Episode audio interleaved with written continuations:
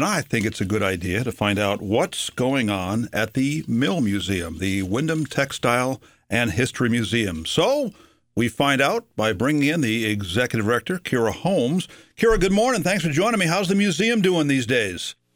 Good morning, Wayne. Pleasure to join you, and it's going pretty well. You know, it feels like fall. We're just around the corner from October, and we have lots of great things to see and do at the Mill Museum. And that's why you're here today. Let's talk about those. And everybody loves quilts and quilting, and you have a quilt show coming up. Do tell. Well, it's going to be our last weekend, next weekend, for this quilt show. It's called Local Colors, A Connecticut Welcome. It's put on by the Studio Art Quilt Associates, which is a nonprofit that we've worked with before. And if you have not seen essentially these quilts or this type of exhibit before, you definitely must see it. It has everything in it, from color to cities to a crossword puzzle. Really, you can't even describe everything, honestly. There's so many wonderful quilts. Coming up this Saturday, you have a drop-in spinning bee. And for those who have not taken part in a spinning bee, can you kind of paint that mental picture for us? So drop-in spinning bee is a fun event that Peggy Church puts on with us. And she essentially spins on a wheel with anyone who contacts her, usually from 10 to 1 in the Dugan building. And beginners are welcome. And it's more of a networking as well as a spinning event. And it's just a great experience all the way around. What if I don't have a spinning wheel, Kira? We do have a couple that you can use. So basically, we do have one or two that you can use for the day. But they do ask people, if they have a wheel, to bring the spinning wheel along. That is this Saturday from 10 until 1 o'clock. And then Sunday evening, you have a Mill Museum Education Evening. That's a new one on me, starting at 6. So how does that work?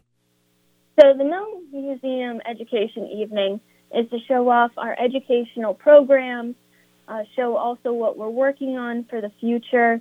It's designed for teachers, but of course anyone is welcome. Just email director@millmuseum.org.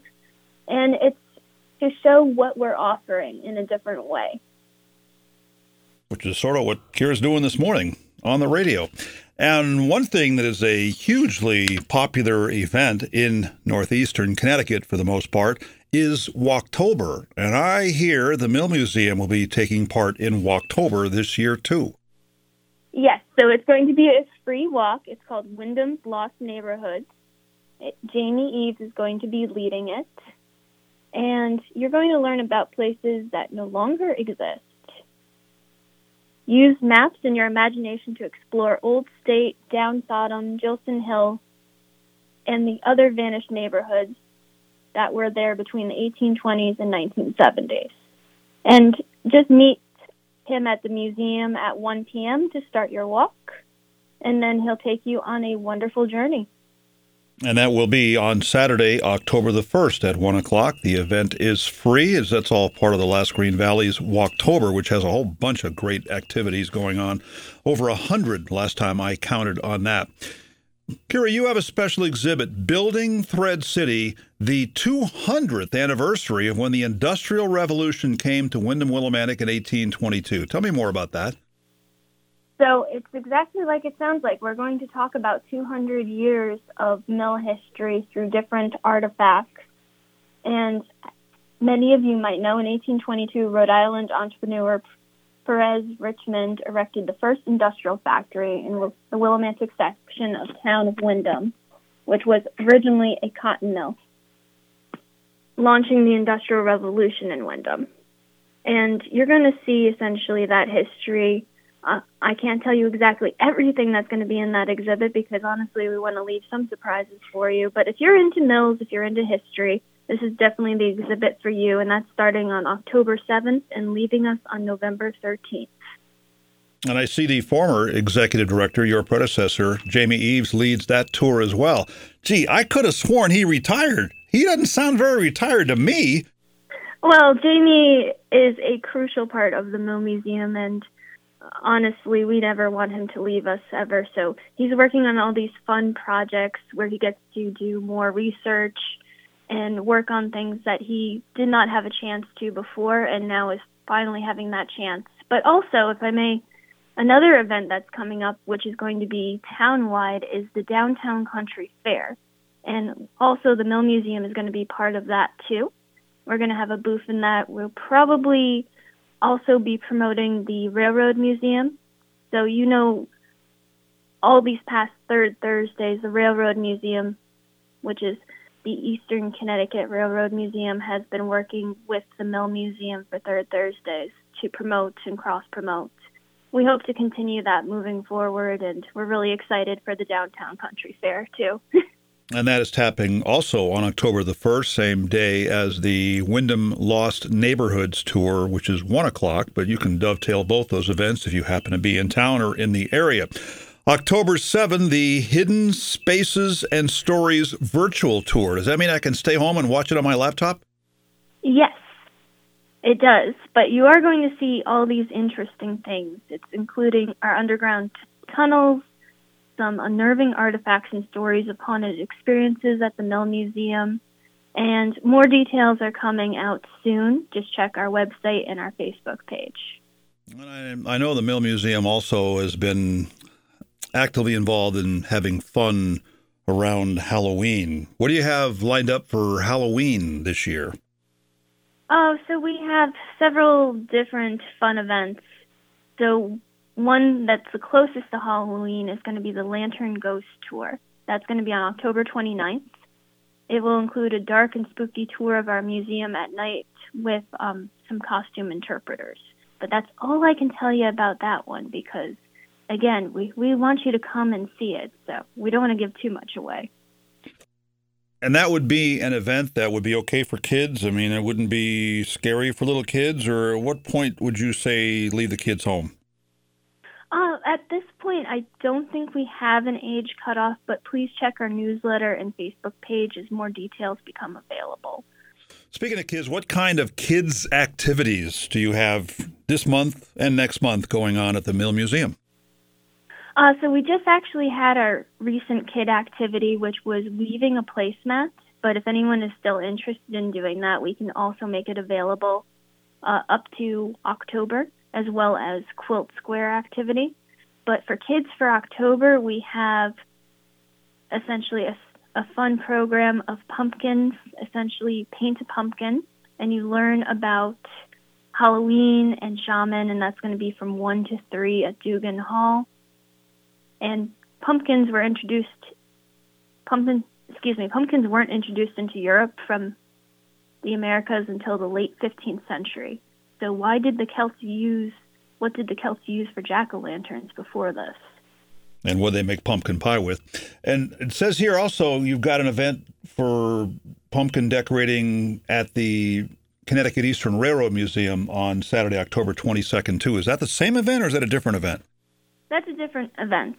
So the Railroad Museum is doing this fun family day. That's going to be from 3 to 5 p.m., and we hope to do some more pumpkin painting. We might hand out some candy, but we're really excited to be working with the Railroad Museum again. And also Nightmare on Main will be there, too. So it's going to be a great way to work with everybody that day, and we're really excited. And the event on Friday, October 14th, involving the pumpkin painting, says here that you're doing that. So are you like an expert pumpkin painter? Expert, no. I do like painting, and it's been a lot of fun. So that was what I was talking about before when we were talking about pumpkin painting. That was October 14th at Dugan from 1 to 3. And I'm really excited about it, painting faces, and we also might have some yarn hair that people can glue onto the top of the pumpkin because, of course, we're textiles. So, you know, we want to add that flair to it. So it's going to be really exciting. And there's a speaking program in that, too, where people can learn about Halloween and its forerunner, Samhain, which doesn't look like it's spelled that way. It's S-A-M-H-I-A-N, but as I understand it, it's pronounced Samhain, and that free activity. Are you the one that'll be talking about Halloween and Samhain? We will. Not every aspect of it, but we're going to essentially kind of like compare, contrast, show how it emerged into Halloween and everything like that. it's going to be a fun little lecture for kids and kid-oriented. On Halloween, October 31st, big event here is Trick or Treat on Main Street, and Mill Museum's on Main Street. Will you be involved in that? Yes. It's going to be from 5 to 7. We'll be giving out candy, and we're really excited to be part of the event. And we look forward to seeing a bunch of kids. Also, the other event I want to let everyone know about is if you're a member to the Mill Museum, we have our annual meeting coming up on October 13th at 5:30. It is going to be taking place through Zoom. So if you want a link for it, please email director@millmuseum.org. And what goes on in those meetings? Just looking ahead to the year in advance, or do you talk about new programs or additions to the museum, or what are some of the topics that will be coming up? So we vote for our officers and directors. We do talk about upcoming initiatives, what we're planning. Sometimes we do some polls with the membership to see what they would like as benefits.